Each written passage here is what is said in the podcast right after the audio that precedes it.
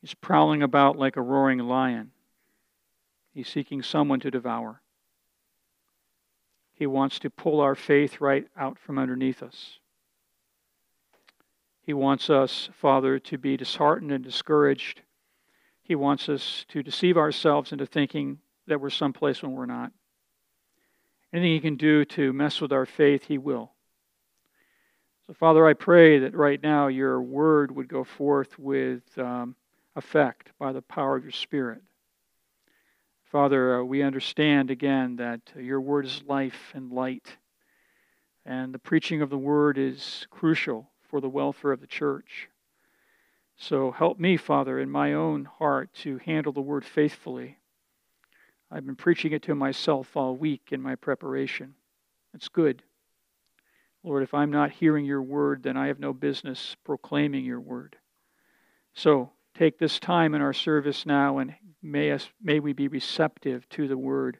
In Jesus' name, amen. Working our way through Romans again, and uh, we're going to take a little bit of a detour with Philippians because Philippians chapter 2 that Jerry read really uh, is a good uh, expanded commentary on what Paul summarizes in Romans 12 verses 15 and 16. So, Romans and, and Philippians 2, Paul commands believers who are in community. He always has community. He always has the church in the back of his mind as he's writing his epistles, who are members together in the body of Christ. He commands us to have the mindset, uh, have a mindset toward one another that actually conforms to the mind or the frame of mind of Christ himself. Very important. What Paul lays out in detail in Philippians 2 1 through 5, he presents in Romans 12, 15, and 16. And it's the Romans 12, 15, and 16 is the text this morning.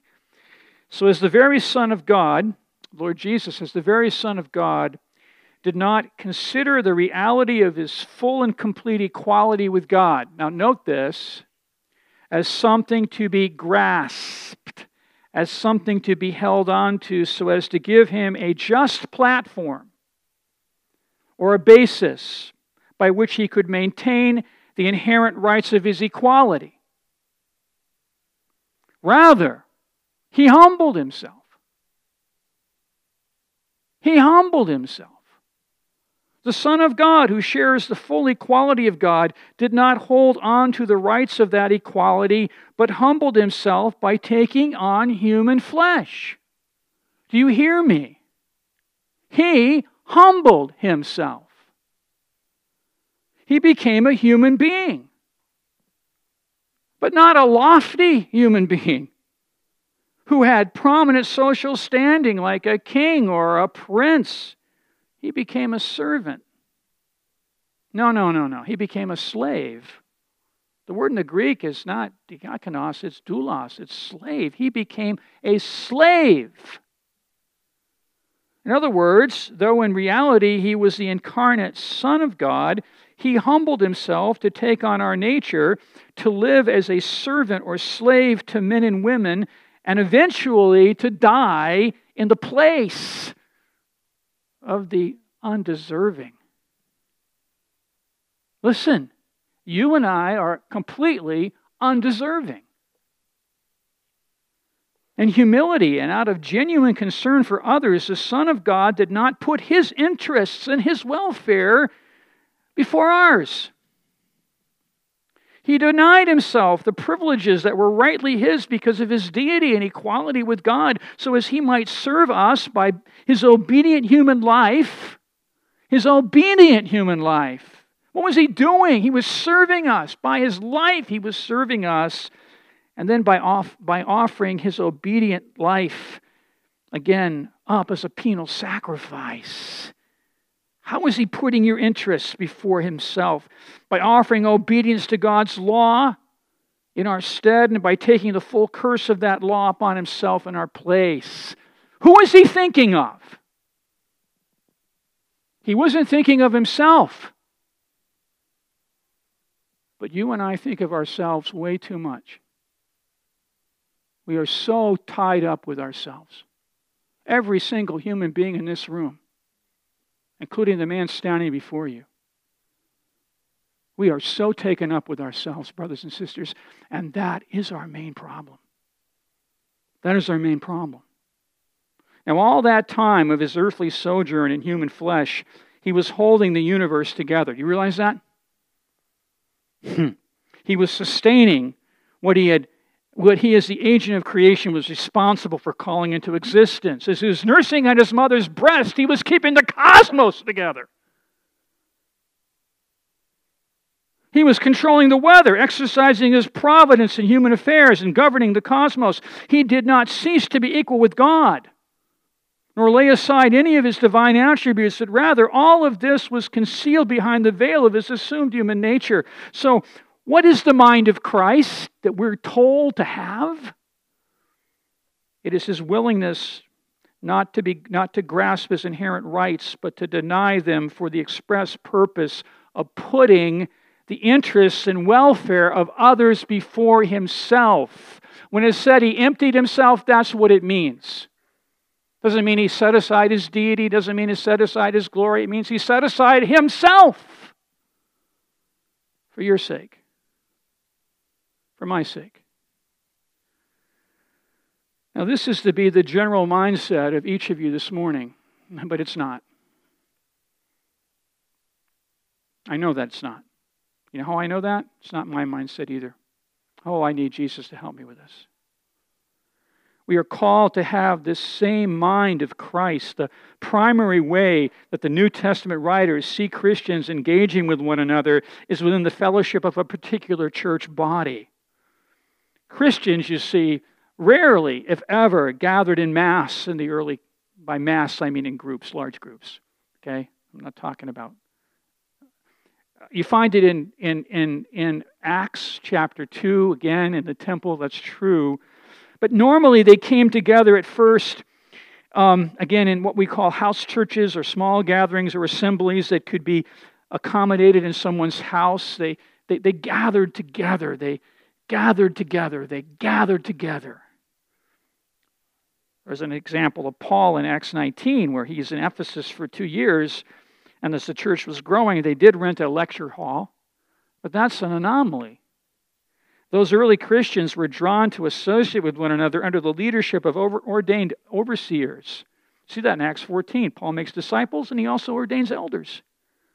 Certainly, many of them traveled about the Roman Empire. There were many merchants, maybe, or whatever. They traveled, and that's why Paul urges believers in various communities to pursue hospitality, the love of strangers.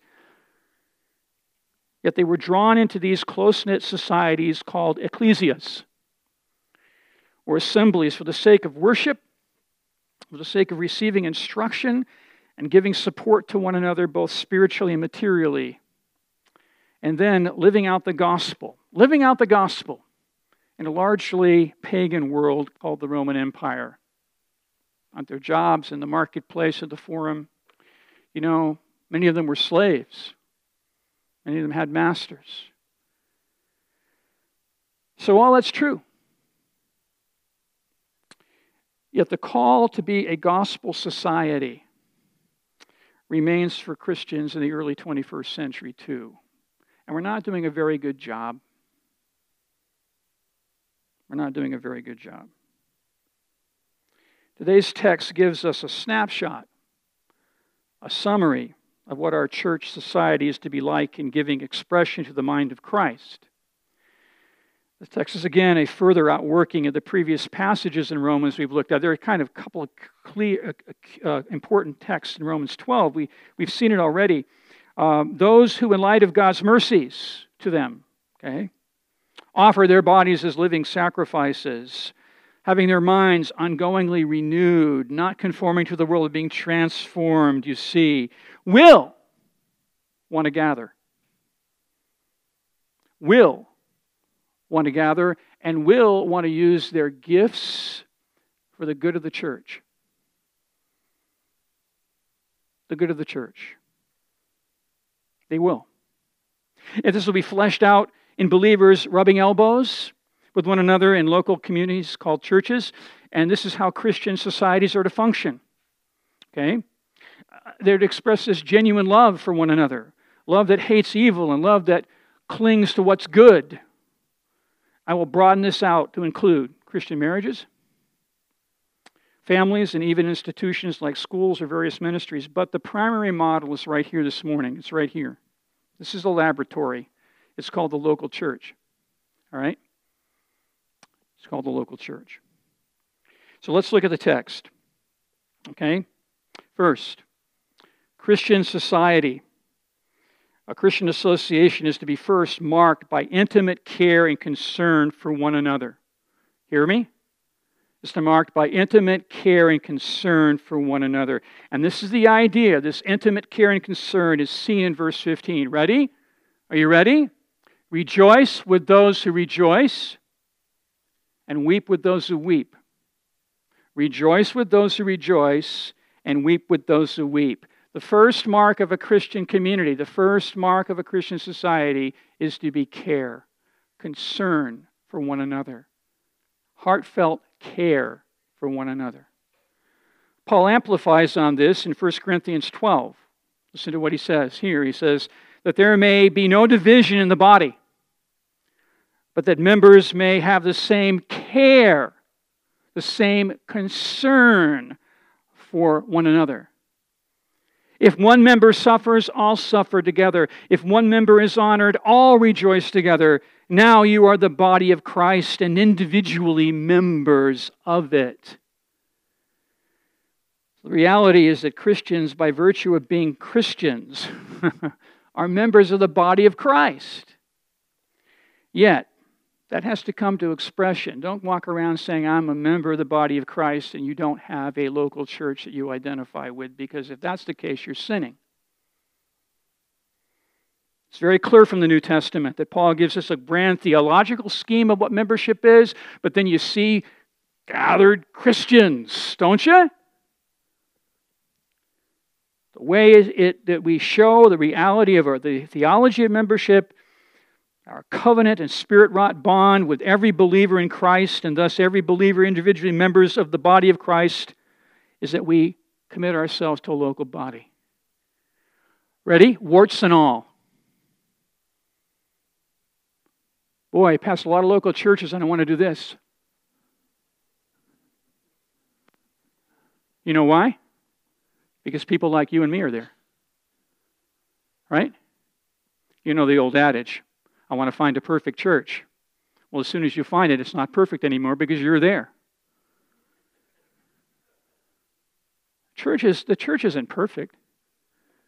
Local church isn't perfect. And speaking as a pastor, may I, may I just go off the rabbit trail quickly? I hate the rotation of the saints. Find a church, commit yourself to it, and stay plugged in there and serve Christ by serving the people that are there. It's that simple. It's that simple. Unless there's rank heresy in the church or rank immorality that's not being dealt with, and it can't and won't be dealt with, then my goodness gracious, you stay for the long haul. It doesn't depend on who the guy in the pulpit is. If the guy in the pulpit is a godly man, if the guy in the pulpit preaches the word faithfully, if the guy in the pulpit loves you with his whole heart, you stay committed to him and committed to the elders. It's that simple. And we have work to do here. We've got to see the cultivation of this kind of care more evident than we do even now. I understand that. I feel that myself. So the exhortations that we find in this, in this regard can only be truly obeyed if we pledge ourselves to, in accountable ways to a particular local church. And so what Paul says in 1 Corinthians 1.27, or 12.27, I should say, should be emblazoned as a banner over this church. Okay? Over the Whitefield Christian Church. Now you all, I'll give a southern act, southern slang that because it's plural. You all are the body of Christ and individually members of it. Individually members of it. So we are to make sure, with the help of the Holy Spirit, that there's no divisions in the body, no fissures, no cracks, no relational breaks. Come on. This is primarily achieved by the members, you and me who have pledged commitment to have the same care for one another. Literally, literally, you can translate that have the same anxiety for one another. Really, that's what the word means. Have the same anxiety for one another. Now, when Paul uses the term members, okay, the, the phrase members, right away it, it means there's differences. Have you noticed that? There's differences. The very fact that there's members, members, there's differences. Now think of your own members. My wife Cheryl hurt her little pinky. Uh, she, she, she can't even stretch it out. She fell and, and it's all, the ligaments are all pushed up and she's got to go see a surgeon tomorrow. But I'm telling you, to see that little finger and see the rest of her body struggle. A little finger. You think, oh, I don't need a little finger. But you notice the little finger is different than the thumb? Have you noticed that? And it's different than the eye. Have you noticed that? Different than the nose. All right? Members imply differences. That's the different gifts, the different, the different interests, the different passions, just the difference, the difference. Okay, there's differences, and we see the differences, for example, in earlier part of Romans 12 with the different gifts. That's true. But nonetheless, the little finger is to have concern for the eye, and the eye is to have concern for the little finger. And again, members are to have care for one another. And that's what Paul means. We're, we're to enter into the joys and sorrows of one another. Rejoice with those who rejoice, weep with those who weep. And in 1 Corinthians, we read it not as a command, but as a description. He says, If one member suffers, all suffer together. If one member is honored, all rejoice together. What is occurring in the lives of our brothers and sisters in the church should concern us. So that our reactions to one another actually agree with the joys and sorrows others are experiencing. We are therefore to rejoice with those who rejoice. This means that when another brother or sister, under the providence of God, has good things come their way that cause them to be happy, or as a source of rejoicing for them, we are to enter into their rejoicing as though the good had fallen upon us. Really? Or we are likewise to weep with those who weep.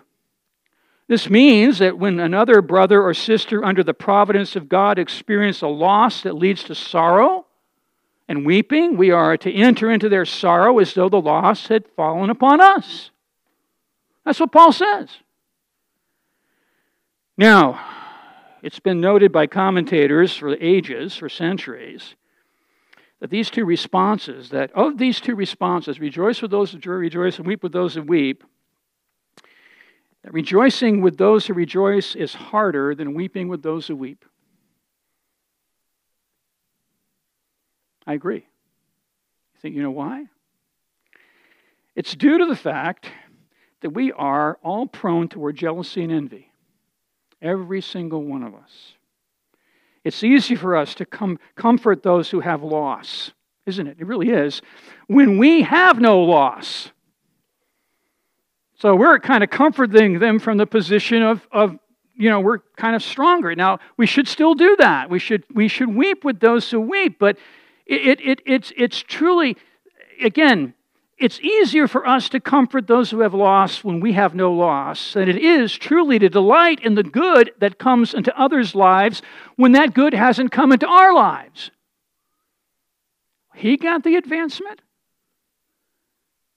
That's a new car you're driving? Okay? I mean, we, we, we tend to have a harder time, don't we, rejoicing with those who rejoice. So, what we see here, nonetheless, is it takes God's grace, doesn't it? It takes God's grace for us to think less of ourselves in such a way, or not to think of ourselves at all, so that we can actually share with care in the hurts of others and in the, in the joys of others. That's what it's about.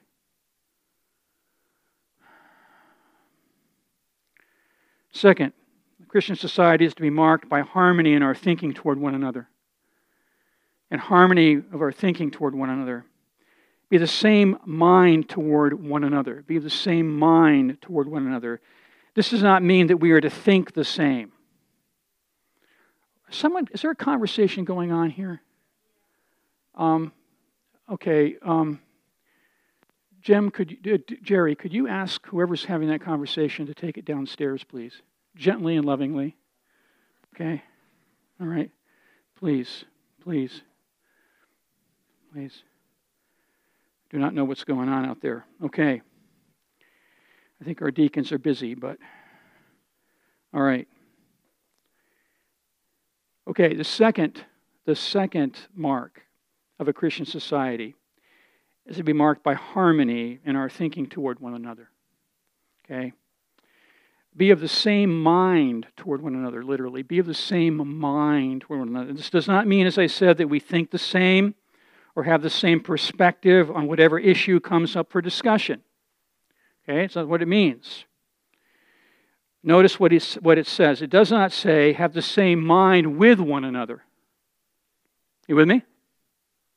It says have the same mind toward one another. Thank you.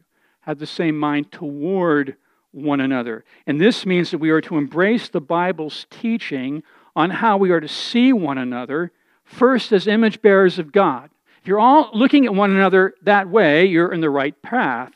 And then members of the community of those redeemed by grace. This means that we are to embrace the Bible's teaching on how we are to engage with one another.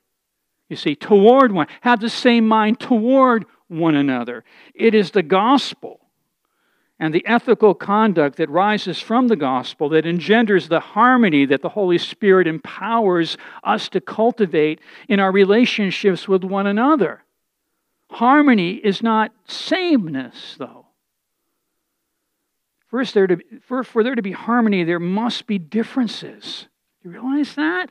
Ever heard of barbershop quartet? I mean, there are four different, more major differences there, but boy, can they bring it together. You see, harmony implies differences, different members who function together in such a way as to produce a kind of masterpiece of sound or vision, or we're to think the same way toward one another. I don't expect you to think the same as I think. You and I may differ on certain things, but I'm to think of you the same way you're to think of me. Imagine, imagine going to an orchestra, hearing a, I don't know, I'm not a musician, but you, you, see, there's this beautiful orchestra. You know, you've got the wind instruments, you've got the brass, you've got the, the wood instruments, you've got the, you got the, the violins and the cellos, you've got the, the, the drums in the back, you've got the bassoons, you've got all these instruments. See, how many, hundreds of them in this orchestra. You get the picture? You get the picture? It's beautiful orchestra. What do you think if every single instrument was playing a different piece of music? Sadly, that's often the church. What do you want that orchestra to do? You want all those different pieces to play the same music. That's what Paul is saying. Be of the same mind toward one another. Be of the same mind. We saw the difference in Romans 12, 3 through 8 about the different gifts. And in Romans 12, 9 through 16, we see how we are to be of the same mind toward one another. We are to have the mind of Christ in our dealings with one another. We are to put the interests of the other before ourselves. Each of us is to embrace the same mindset. Paul puts it this way, doesn't he, in Philippians? Do nothing from selfish ambition or conceit, but in humility count others more significant than yourselves. Let each of you look not only to his own interests, but also to the interests of others. Have this mind among yourselves, which is yours in Christ Jesus. If every single one of us in this church looked at each other and had that same mind toward each other, would it make a difference? You better believe it would. That's what Paul's saying. I'm to think the same toward you in regard to having the mind of Christ. This is the same mind or attitude we're to have in our relationships. What a difference this would make if in, our, if in my heart and your heart we were both equally committed to treat one another in this way, regardless of what the circumstances might be. We are the same mind that we will do nothing from selfish ambition or vain conceit. We're the same mind there. I'm going to do nothing from selfish ambition and vain conceit, and you're going to do nothing from selfish ambition and vain conceit. The same mind toward one another. We are to have the same mind that we will do nothing from selfish ambition and vain conceit. We are the same mind that will regard the other as more important than ourselves. We're the same mind that we will not only concern ourselves with our own interests, that's the responsible thing to do, by the way, but also we'll be ready to look out to the interests of others. We're to have the same mind that we will make sure that we have Christ's mind working within us. That's what Paul is saying. You, you, can, you can think differently about various things. But when it comes to having the mind of Christ, we are to think the same toward one another. This is the same mind that we're to have toward one another, to see the other as one whom I am called to serve for Christ's sake. It's hard for me on a Sunday morning because I'm all wound up and you know trying to get this stuff ready and all that stuff and I've been really trying to make an effort when you come up to talk to me. All right? that I, that I, that I, that I look you in the face and I listen. I'm not always successful in doing that because I'll tell you, my mind is usually, what am I going to be doing at around, you know, 11 o'clock? You understand that? All right? But nonetheless, I want to listen to you. One of my pet peeves, it's probably because I have the same problem, you know, when you're in conversation with people,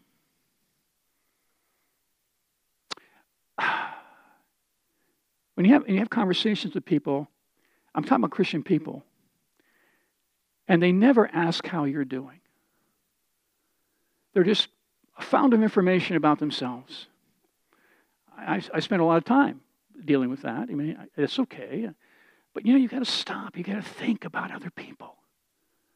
You got to think. You got to listen. You got to look them in the eye and talk to them and listen and, and be genuinely concerned about their welfare. You know, um, now there are times when you can't do that. I mean, there are times when I'll have to honestly say, I can't, I can't give this the kind of attention I want to right now, but I'll get back to you. Why don't we do that? Because you see, at, at, at the, at the core, it's all about us. We're, we're pretty much involved with our routines, our agendas, our grandkids, our, you know, you know, all that stuff is important, I know. But it's not the mind of Christ, is it? Jesus is sitting at a well at midday. This lonely woman comes walking to him. And he starts a conversation. The mind of Christ. The mind of Christ. Okay, so a Christian society is to be a society marked by care, marked by harmony. Ready? Last. By humility. By humility. In our treatment of one another. Do not be haughty, but associate with the lowly. Never be wise in your own sight. Never be wise in your own sight. This means that we're not to be selective with whom in the body of Christ we care for. There is to be no preferential treatment. All external distinctions in rank or social standing have no place in the church of Jesus Christ. There are no lords and ladies among us. No queens and kings among us. Let's break it down. Humility entails, first of all, I'll be negative. I'll be negative because the text is negative. Do not be haughty. Do not be haughty. Literally, do not mind the high things. Do not mind the high things.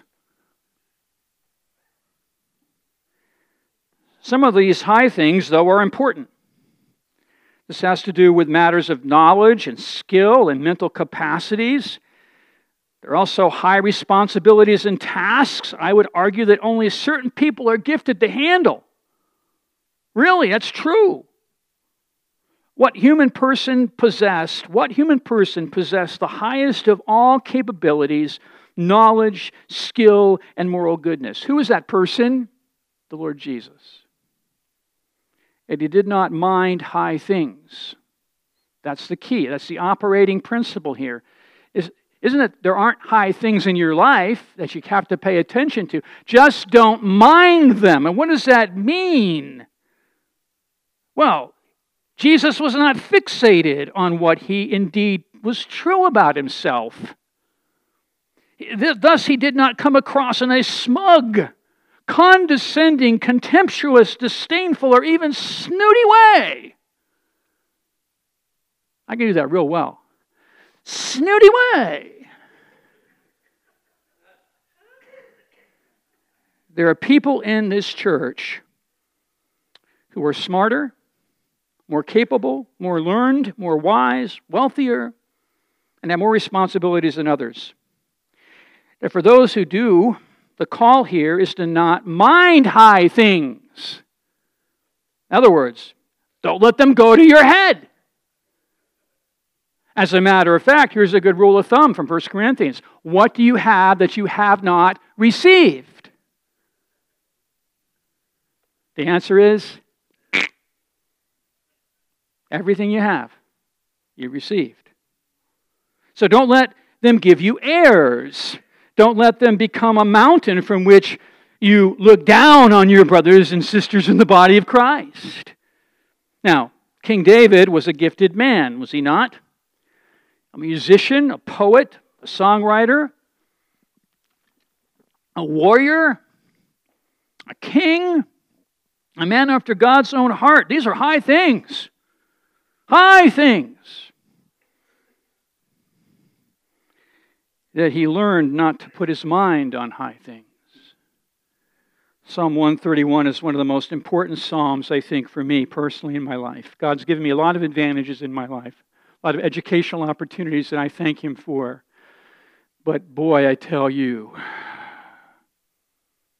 O oh Lord, my heart is not lifted up my eyes are not raised on high things. I do not occupy myself with things too great or too marvelous for me. But I have calmed and quieted my soul like a weaned child with its mother. Like a weaned child is my soul within me. David just knew where he needed to put his emphasis yeah, God gave him much, much, much to do and much responsibility and all of that. But he wasn't walking around thinking, ah, oh, gee, what a great guy I am. Look at all the high things I'm concerned with. In contrast, we're told, in contrast to minding high things, being haughty, willingly associate with the lowly. Literally, this is translated be carried away with those that are lowly. It's not clear if Paul is talking about lowly tasks or lowly people. Okay, it's not clear. The text isn't clear. It is certainly the case that the Lord Jesus engaged in both. He engaged, excuse me, that water's good the second time. He, he, he, was, he was engaged in low tasks and dealing with low people. On the night that Jesus was betrayed, they're all in the upper room, but not a single one of them was willing to play the servant. And Jesus takes off his outer garments and takes a pitcher and takes a, a, a, a, cup or a thing of water, pours it, and he goes around and starts washing their feet. Now, this is not a sacrament. Some churches practice feet washing. Okay, that's fine. But he's giving us an example. What does he do? He does a lowly task for lowly people. In reality, not a single of his single one of his disciples were superior to him. Were they? Were they? No. So certainly in contrast to him, they were a lower they were lower than him and in nature and in status yet he nevertheless engaged in a humble task for those whom he outranked and outclassed leaving us an example but you really know what's going on here, don't you? You know what he's really doing? He's giving them a drama of the cross. That's what he's doing. He's really acting out what's going to happen to him in a few hours. How does Jesus really wash your feet, brothers and sisters? By dying on the cross to cleanse you. So, within Christian society, interrelationships between Christians, we are to be carried away with lowly tasks and lowly folk. Lowly tasks and lowly folk. We are to be willing to engage in humble and mean tasks, low tasks, low jobs, as they come our way and associate with humble and lowly and needy believers who are part of our Christian society. James puts it very well. And he's pointing out the danger of preferential treatment. He says, My brothers, show no partiality as you hold the faith in our Lord Jesus Christ, the Lord of glory.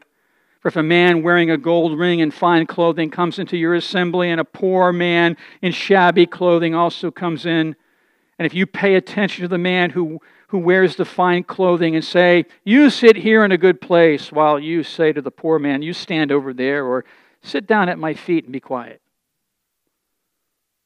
Have you not then made distinctions among yourselves? And become judges with evil thoughts? Listen, my beloved brothers, has not God chosen those who are poor in the world to be rich in faith and heirs of the kingdom, which he has promised to those who love him? But you have dishonored the poor man. Finally, in terms of humility, you and I, as Christians, are not to be conceited. Conceited. The translation literally, do not be wise in your own estimation or in your own eyes. Do not assess yourself that way in contrast to others. The phrase in your own eyes suggests an overestimation of yourself. Really. Now let's just play the devil's advocate. Let's say you do have a 200 IQ. You really do. You're a Stephen Hawking's on steroids. You, you, you, you're really there. You know, you got a, a 200 IQ and you are a, skill, a skill or a skilled craftsman, or your walls are lined with trophies. So that's true about you. That's true. That's true. I mean, hey, that's true. You're not to let it go to your head. In contrast to other people, we do that. This does not mean that you are not to know your abilities. Come on. That's a false kind of humility. I mean, but of course you are, but you are not to stand on them in such a, a way as to leave you thinking that you are so superior as to be above others in the body of Christ. And Jesus does it again. You know, I mean, in the ancient world, kids really were not to be heard.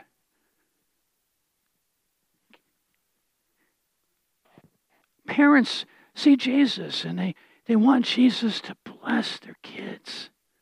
They want their kids to come to Jesus and Jesus' disciples, who are a conceited bunch of rabble rousers, by the way.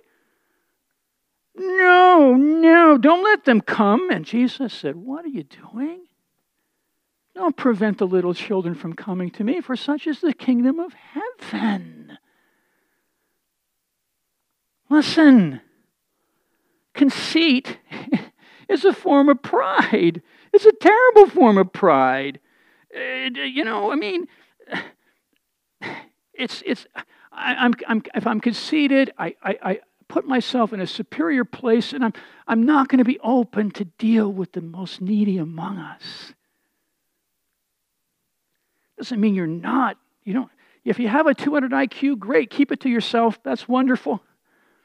But, but that isn't, that is, don't stand on that and say, I cannot, cannot help this person down here. And if you have a, a trophy, trophies in your house, that's wonderful, but don't, don't use them as the basis of, of, of not reaching down to the person who has not a single tin pot on his shelf. So you're not to be conceited and hence lifted up in your own mind above others, so that serving them, caring for them, putting their interests before your own is beneath you. That's what Paul says. This is rank vanity, it's rank narcissism, it's rank self love, it's egotistical, it is ugly. Vainglory. To be conceited is also, listen, James says this this conceited person, like, there are two things that actually happen in some of these passages. Paul says, selfish ambition and vain conceit. Selfish ambition. So I, am I'm, I'm ambitious, but I'm ambitious for my own interests. And I'm conceited because what that means, I'm going to fall here, what that means is that, is that my vision of what's right, I know is right because I'm right. And Paul says, no, no. And so a conceited person, you see, is often never open to reason. They're not, they're not open to be reasoned with. They're, they're, they're, not, they're not able to be reasoned with. It's like your way is the right way because in your mind it's the best way, for after all, it's your way.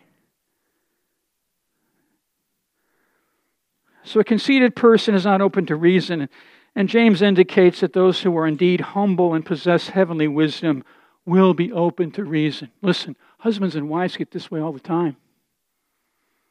You get in your verbal fights. What is it that's really operating? It's your way, and you believe your way is right. It's her way, and she believes her way is right. All right? And there's no reasoning. You're not open to reason, and the fight continues. It's ugly. It happens in the church. Okay, let me finish up. Care, harmony, and humility are the attributes that are to mark a Christian society. A local church, the Christian marriage, the Christian home, and other Christian associations and ministries.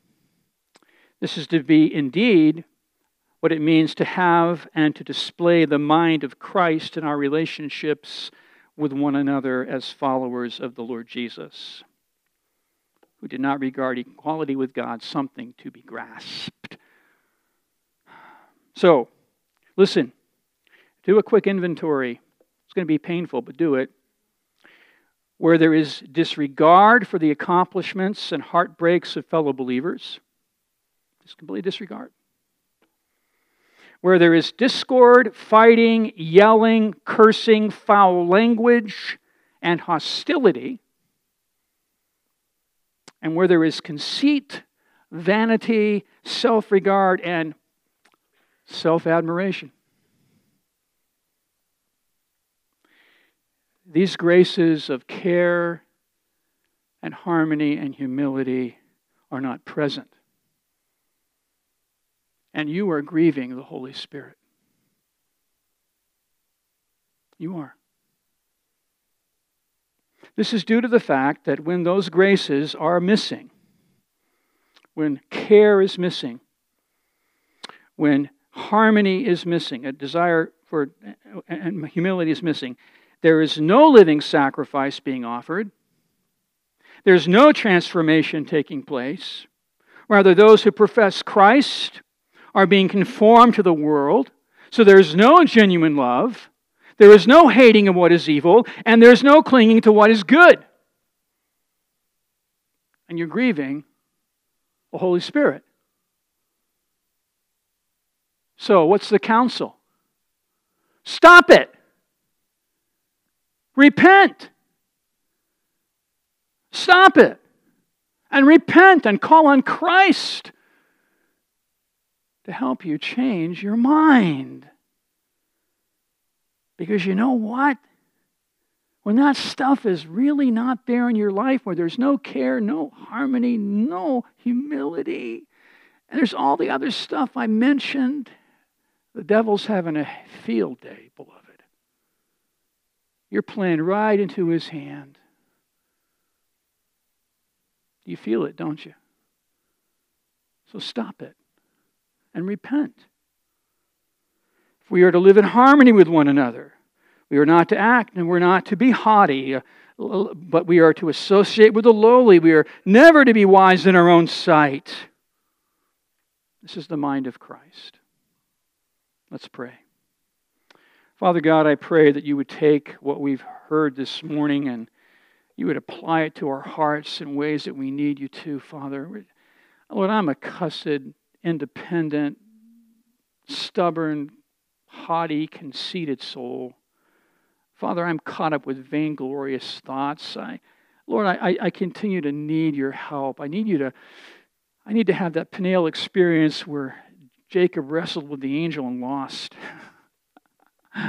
Lord, I want to wrestle with you and I want to lose. I want to lose big time, Father. I want to end that wrestling match limping, trusting you, trusting you, and obeying you. I pray for our church body.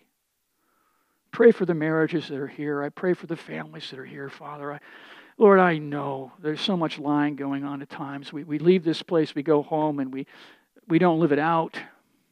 We don't live it out in our marriages. We don't live it out in our families. We don't live it out at work. We, Father, as soon as we remove ourselves from the community, it's as though things fall apart all around us. We need Jesus so desperately.